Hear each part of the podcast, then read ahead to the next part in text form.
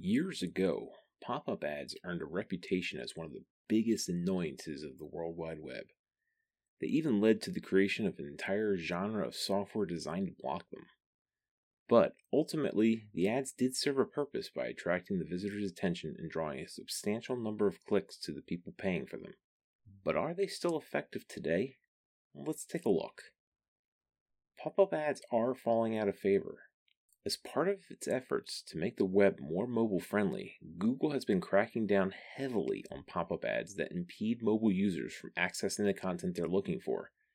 In fact, beginning in 2017, sites that use intrusive pop ups on mobile devices will not rank as high as similar sites not using them. While desktop pop up ads weren't as severely affected by the so called Mobilegeddon, many web designers have found that they aren't as effective as they once were. Users have always found them annoying, and now they tend to completely ignore them. But all is not lost. There are other ways of advertising to web users without the stigma or intrusiveness of pop up ads. Here are just a few. 1. Behavior driven ads.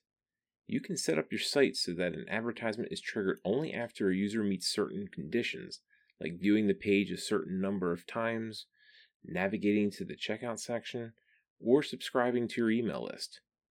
These ads replace the scattershot approach of old school pop ups with more specific targeting, making it easier to quantify their success and tweak the formula to maximize results.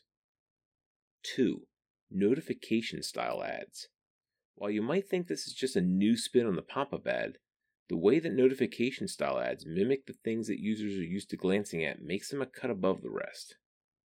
These ads imitate the notifications we see on our desktop when we receive a new message in our email or a new engagement on social media. And since users are predisposed to pay attention to these, it's a great way of getting around ad blindness. 3. Static banner ads.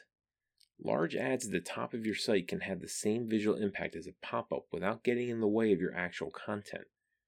This is a great place to put ads announcing sales or limited time promotions as the prominent placement gives your message an air of urgency. 4. Pop unders. These ads don't superimpose themselves over your content, rather, they hover underneath it so that users can access them by closing the window that they have open or clicking on a specific part of the pop under ad. If you know your way around a call to action, this is a great place to put one. 5. In text hyperlinks. If you're using content marketing, a good way of converting readers to buyers is inserting a relevant hyperlink to your store into your content. You can directly reference it in the content or include it as a parenthetical. Pop up ads had a good run, but their intrusive nature, coupled with Google's attempts to wipe them out entirely, means you'll want to focus your efforts on alternative methods. The five mentioned here are leading the way. And if you need help implementing one of these strategies, don't hesitate to contact us.